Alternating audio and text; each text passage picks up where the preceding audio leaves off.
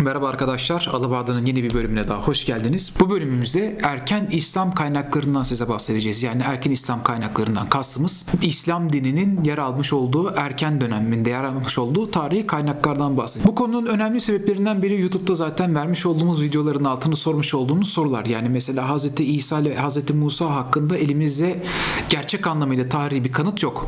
Hatta yani gerçek anlamıyla kastım kutsal kitaplardan başka tarihi bir kanıt yok. Ancak Hz. Muhammed bu konuda biraz ayrılıyor. Çünkü Hz. Muhammed hakkında elimizde ciddi kaynaklar var.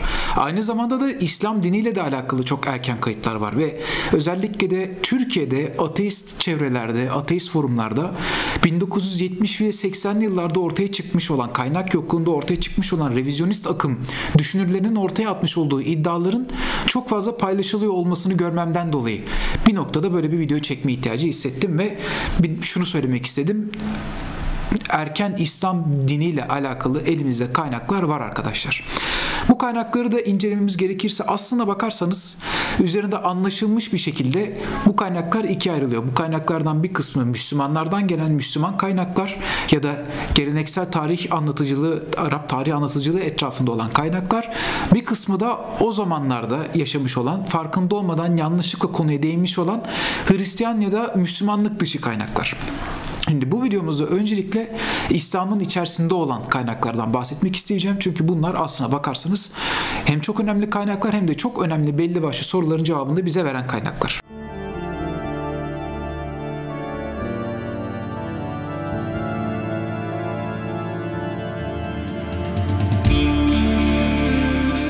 Öncelikle videomuza İslami kaynaklarla başlayacağız. Çünkü e, İslami olmayan, Arap olmayan kaynaklar yani Hristiyanlardan gelen kaynaklar hem azınlıkta bahsediyor hem çok fazla varlar, karmaşıklar. Aynı zamanda da daha çok İslam veya Müslümanlar ya da işte Hz. Muhammed olarak değil de daha çok Arapların kralı, işte Araplar, Saraçenler ya da efendime söyleyeyim işte kafirler ya da işte e, İncil'de bahsedilen belli başlı kıyamet alametleri gözüyle bakıldıkları için o kısmı daha sonraki bir videoya ayırdım. Öbür türlü yaklaşık yaklaşık 2 saatimizi alacak bir video haline gelecek. Şimdi elimizdeki ilk İslami kaynaklardan birincisi arkadaşlar ve bana kalırsa önemlisi Birmingham'da bulunmuş olan Kur'an el yazması. Şimdi Birmingham'da 2015 yılında hakkında e, karbon 12 testi yapılan bir iki sayfalık bir Kur'an metni var arkadaşlar elimizde. Bu Kur'an metni aslına bakarsanız çok kritik. Üzerindeki karbon 12 testleri Kur'an-ı Kerim'in yazıldığı geyik derisinin 648 yani yaklaşık olarak yanılmıyorsam %90-%95 güven aralığında 570 ile 650 yıllar arasına 645 yıllar arasına geldiğini ortaya koyuyor. Bu ne demek? Bu şu demek. Hz. Muhammed zamanında yaşamış, Hz. Muhammed zamanında yine kesilip öldürülmüş ve derisi parşömen haline getirmiş olan bir hayvanın üzerine yazılmış elimizde bir Kur'an örneği var. Bu Kur'an örneği aynı zamanda ikinci bir önemli olmasının sebebi günümüzdeki Kur'an'la üzerinde yazan Kur'an-ı Kerim ayetlerinin yani aslına bakarsanız bu iki sayfanın içerisinde e, yanılmıyorsam Taha suresi vardı, Meryem suresi var. Bir de e, Kehf suresinin başlangıcı olması lazım. Bu iki sayfanın içerisinde iki sayfa önde arkalı iki sayfanın içerisinde bulunan bu Kur'an-ı Kerim sureleri ile günümüzün Kur'an-ı Kerim'i arasında hiçbir fark yok arkadaşlar. Aradaki tek fark bilgisi anlamında işte o e, açık kapalı elif miydi neydi? Onun tam şeyini ben bilmiyorum ama aradaki fark bu. Bunun dışında hemen hemen kelimesi kelimesine bütün şeyler günümüzün Kur'an-ı Kerim'iyle birebir arkadaşlar aynı. Peki bu neden önemli? Bu şundan önemli. Şimdi bildiğiniz üzere Hz. Muhammed'in zamanında ortada net yazılmış bir Kur'an-ı Kerim yoktu. En azından biz yazılmış olduğunu bilmiyoruz. Belki de yazıldı haberimiz yok.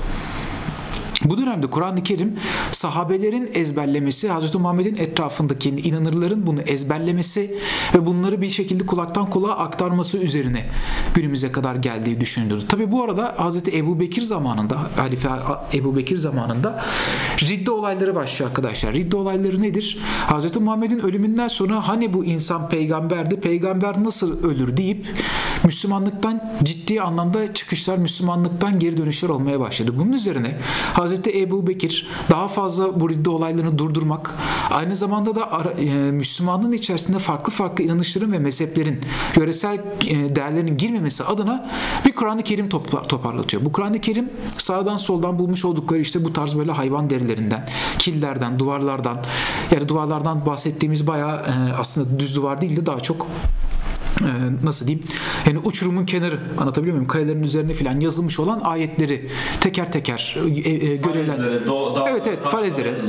Bütün bunların hepsini görevlendirdiği e, yanılmıyorsam ismi de Müslim'di. Bütün bir Arabistan'ı geziyor. Bütün bu ayetleri teker teker toparlıyor, kitaplaştırıyor ve Hazreti Ebu Bekir'e veriyor. Ancak Hazreti Ebu Bekir'den sonra Hazreti Osman zamanında Hazreti Osman e, kanonize etmeye başlıyor Kur'an-ı Kerim. Şimdi arkadaşlar kanonize etmek deyimi şu. Aynı zamanda bu Hristiyanlıkta da olan bir şey. Yani bir kitabı, bir inanış kitabını alıp, kutsal bir metni alıp onu standart hale getirmek anlamına geliyor. Kanonize etmek. Yani bu kitap yanlış, bu kitabın bu kısmı yanlış, bunu çıkartıyoruz, bu kısmın geri kalanını alıyoruz. Ne olmuş oldu? Kanonize olmuş oldu. Ya da bu İncil yanlış, bunu komple biz çıkartıyoruz, kanonize ediyoruz. Tabi Hz. Osman'ın bu süreç içerisinde bir kanonizasyon organizasyon yapıp yapmadığı konusunda bir fikrimiz, bilgimiz yok. Sadece şöyle bir şey var. Yani birden fazla Kur'an-ı Kerim varyasyonu olmasın, Kur'an-ı Kerim'in içerisinde ikililik olmasın, kurallarda ikililik olmasın diye Hazreti Ebu Bekir'in Kur'an-ı Kerim'i yakılıyor ve Hazreti Osman Hazreti Osman Kur'an-ı Kerim'i deniyor bazı çevrelerde bir Kur'an-ı Kerim'i yaygınlaştırmaya başlıyor. Bunlardan bol miktarda yazılmaya başlıyor arkadaşlar. İlk etapta yanılmıyorsam 3 tane Kur'an-ı Kerim yazılıyordu. Şimdi Genel anlamıyla e, özellikle de 1950'li yıllardan itibaren oryantalistlerin çok tartıştığı bir konudur. Hazreti Osman bu süreçte Kur'an-ı Kerim'i tekrardan ekleme çıkarma, yaz, yeniden yazmada bulundu mu? Ve gün devir ilerledikçe de bu sorular daha başka noktalara geliyor. Örneğin işte size daha önceki videoda da bahsetmiş olduğumuz gibi Hagarizm, Hacerizm kitabının yazarları işte Patricia Crook olsun ondan sonra bunlar diyorlar ki hani bu Kur'an-ı Kerim Hazreti Muhammed'in ölümünden 200-300 yıl sonra ortaya atılmış yazılmış bir kitaptır. Çünkü elimizde bununla ilgili tarihi bir kaynak yok diyorlar ve bu günümüze kadar böyle çığ gibi büyüdü. Tabi düşününce bakıldığında evet Kur'an-ı Kerim'in tekrardan yazılmış olabilir. Neden yazılamasın? Yani şöyle söylerler. Kur'an-ı Kerim'in mucizesi zaten onun tekrardan yazılamamasıdır. Tek kitap olmasıdır gibi son derece havada kalan bir e, normal e, İslam fıkıhçılarının öne attığı bir iddia var. Ancak buradaki sorun şu. Yapılabilir. Biliyoruz. Ancak Birmingham Kur'an manuskripti Birmingham'daki bulunan Kur'an el yazması hem Hz. Muhammed'in dönemine yakın hem o döneme en yakın e, dini metin onun döneminde en yakın dini metin olmasının yanında bir de hem Kur'an-ı Kerim hem de Kur'an-ı Kerim'in günümüzdeki versiyonuyla birebir aynı. Şimdi bunun bazı bilim adamları bunun bir palimpsest olduğundan şüpheleniyorlar. Palimpsest dediğimiz şey aslına bakarsanız parşömenler çok pahalı olduğu için ortaya atılmış olan bir kavram. Üzerindeki yazı silinip tekrardan yazı yazılması anlamına geliyor. Böyle bir şey olabilir diyorlar. Ancak böyle olan Kur'an-ı Kerim de var ve bunun palimpsest olduğunu ortaya çıkartabildiler. Bu tarz olaylarda üzerine yazılan mürekkep arkasında belli başlı metal moleküller bırakmasından dolayı alt katmanda yer alan yazılar bulunabiliyor. Ancak Birmingham'daki Kur'an manuskriptinde böyle bir şey rastlanmadı. İnce, e, üzerine yazılmış olan mürekkebi de incelendi. Geçtiğimiz aylarda bunun da sonucu açıklandı. Hem mürekkep hem şeyin kendisi aynı yaştalar arkadaşlar. Birebir aynı dönemdeler. Bu da ortaya atıyor ki Kur'an-ı Kerim çok ciddi olmayan değişikliklerle günümüze kadar gelebilmeyi başarmış gibi gözüküyor. En azından elimizdeki kanıtlar Kur'an-ı Kerim'in değiştirilmediği yönünde. Kur'an-ı Kerim'in ve kutsal kitapların değiştirilmesi üzerine benim de kendi kişisel yorumum var arkadaşlar. Siz de kendi kişisel yorumlarınızı altta yazmaz, yazabilirsiniz. Cevap vermekten son derece memnuniyet duyarım ve zaten kesin cevap veririm ancak benim kişisel görüşüm şu. Kutsallık atfedilen metinleri değiştirmek arkadaşlar çok zor. Çünkü kutsallık denilen kurum, kutsal olan bir şeye insanlar müthiş derecede inanırlar, bağlanırlar ve bunun değiştirilmesinden hoşnut olmazlar. Bugün Hristiyanlığın erken dönemiyle alakalı işte o Judeo-Hristiyanizm var, şu var, bu var. Bütün bunların hepsi aslına bakarsanız ortaya çıkmasının sebebi bu tarz değişiklikler.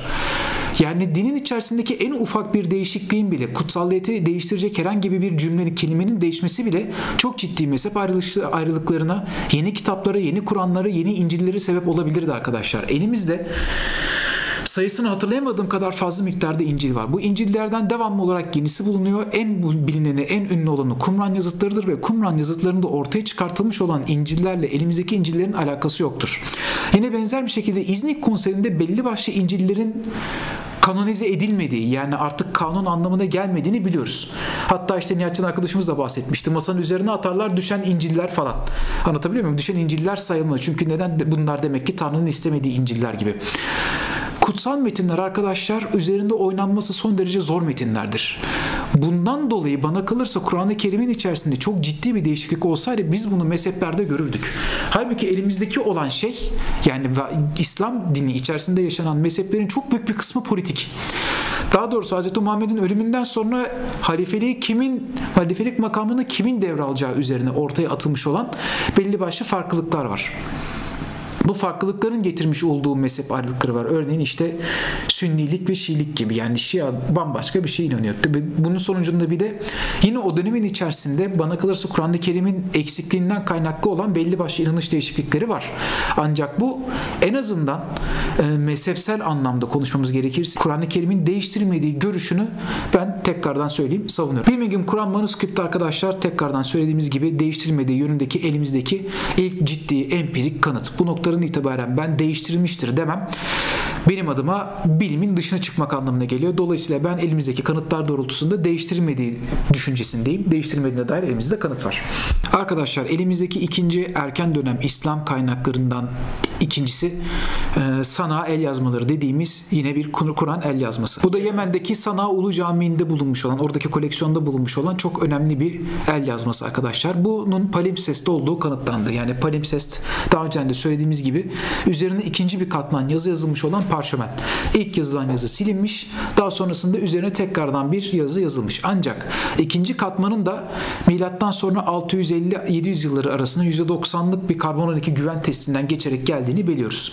Ancak üst kısmındaki yazının alt katmanı var arkadaşlar ve bu alt katman aslına bakarsanız olayı biraz daha enteresan hale getiren, biraz daha düşünceyi değiştiren kısımlardan biri. Çünkü e, Burada şöyle bir durumla karşı karşıya kalıyoruz.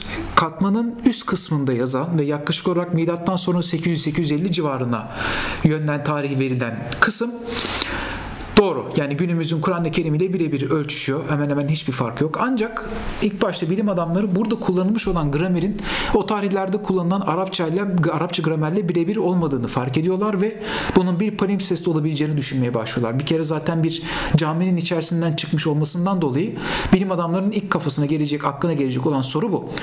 Bir elimizde kanıt var ancak bu kanıt bu tarz olayların çok olduğu bir yerden bir medresenin içerisinden geliyor. Dolayısıyla bu daha sonraki yıllarda yeniden yazılmış olabilir olabilir. Netekim de şüphelerinde hakkı çıkıyorlar.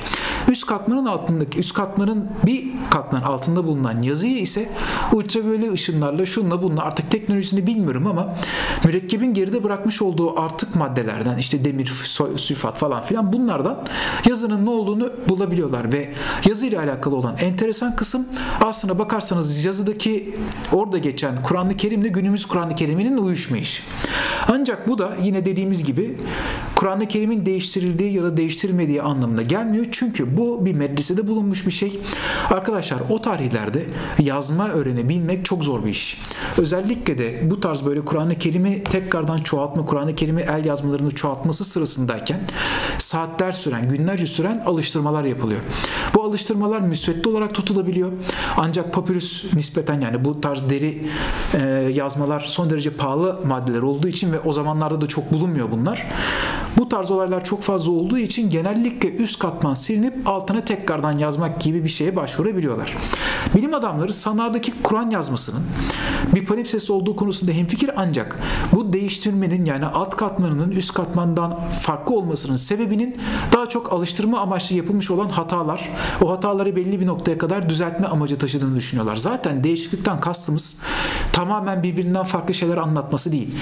Yani mesela burada bahsetmiş olduğumuz değişiklik %85-%90 oranında aynı ama geri kalan belli başlı kelimeler, belli başlı kelimelerin ekleri, belli başlı ayetlerin sırasındaki değişikliklerden bahsediyoruz arkadaşlar. Bunlar birbirinden farklı. Günümüz Kur'an-ı Kerim farklı olan noktaları işte bir ayet bir öncesinden sonra geliyor ya da işte bir ayetin yeri değiştirilmiş, bir surenin yeri farklılaştırılmış ya da bir surenin içerisindeki geçen kelime değiştirilmiş gibi farklılıkları var. Ancak e, sana el yazmalarının önemli kılan nokta özellikle de Kur'an-ı Kerim'in değiştirildiği düşünülen zamanlardan daha erken zamanlara ait elimize ipucu veriyor oluşu. Ki bu noktada bakıldığında en azından elimizdeki ayetlerde çok ciddi bir oynama yapılmadığını görebiliyoruz tekrardan arkadaşlar. Sana el yazmasının önemli kısmı bu. Bunun yanında sana el yazmasını nispeten önemli hale getiren bir konu da bana kalırsa sana el yazmasının ortaya çıkışı ile revizyonistlerin iddialarını ortaya attıkları süre içerisinde ciddi bir paralellik oluşu. Hacerizm kitabının yazılmasından sonra özellikle de e, İslami kesim, geleneksel İslami tarihçiler belli bir noktadan sonra tabii ki de galeyana geliyorlar. Diyorlar ki yani hani elimizde aslına bakarsanız çok ciddi empirik kaynaksal boşluklar var. Bizim bu boşlukları doldurmamız lazım yoksa bu tarz olaylar karşımıza daha çok çıkmaya başlar. Nedir bu olaylar? İşte Hacerizm denilmesi gibi ya da işte Hz. Muhammed hiç yaşamadı ya da işte Hz. Muhammed aslında bir ünvandı birden fazla kişi Hz. Muhammed'in ünvanına sahip olduğu gibi. Yani halifeliği bir noktada buraya getiriyorlar. Ya da işte Hz. Muhammed zaten hiç yoktu ama işte iş aslında Ebu Bekir ile Osman arasında oluyordu. Ya da işte bütün bunların hepsini Muaviye uydurdu gibi bir sürü revizyonist iddia ortaya atılıyor. Bunun da sonucunda tarih ve tar- tarihi kaynak arayışına yöneliyorlar ve sana el yazmaları da bu tarihi özellikle de revizyonistlerin iddialarını çürüten ilk el yazması oluyor. Arkadaşlar tabi bu 70 yani 70'li yıllardaki bu revizyonist akıma karşı haliyle ellerinde bulunan bütün belgeleri İslam alimleri, İslam tarihçileri incelemeye başlıyorlar. E, bahsetmiş olduğumuz bu el yazmaları da yani sana el yazmaları da bu sırada ortaya çıkıyor. 72 yılında e, camide yapılan bir restorasyon sırasında ilk işçiler buluyor bu el yazmalarını. Çuvala gönderip atıyorlar bir köşeye. Daha sonrasında Yemen'deki antik eserler sorumlusu bir kardeşimiz var. Bir bakan kendisi. O bunları buluyor ve Doğu Almanya'ya gönderiyor incelenmesi için.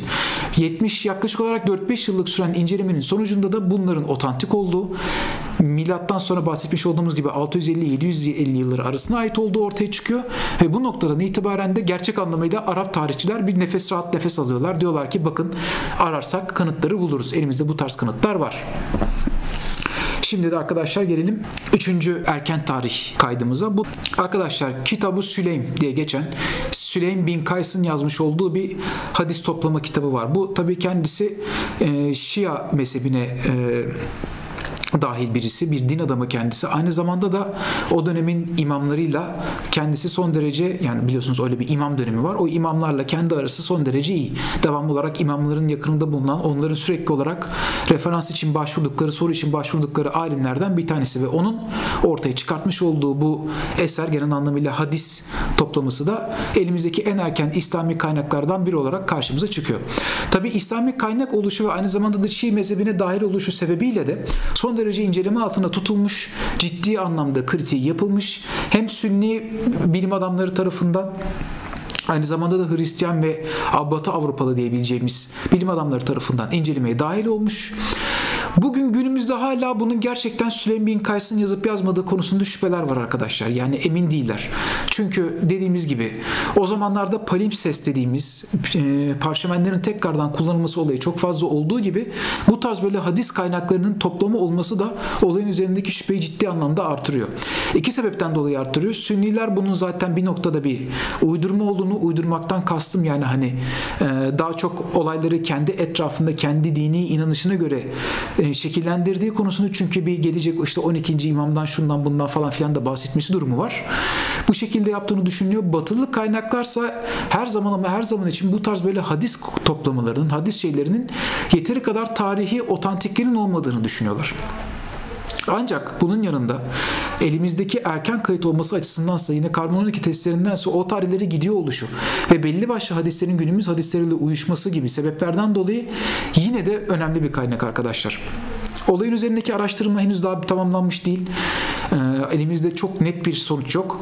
Ancak en azından mesela e, bu kaynakların arasına e, Buhari'nin sahih kaynaklarını, sahih hadislerini koyamıyoruz arkadaşlar. Buhari'nin sahih kaynakları, Buhari'nin sahih hadisleri dediğimiz ve günümüzün İslam otoritelerinin çok sahih olarak baktığı, kesin değişmez garanti göze baktıkları bu kaynaklar Buhari yaklaşık olarak Hz. Muhammed'in doğumundan 200-250 yıl sonra yaşadığı düşünülürse arkadaşlar en azından kitap yani Kitab-ı Süleym dediğimiz kitabın hadis kaynağının daha eski olması gibi bir durumla karşı karşıya kalıyoruz ki bana kalırsa bu önemli.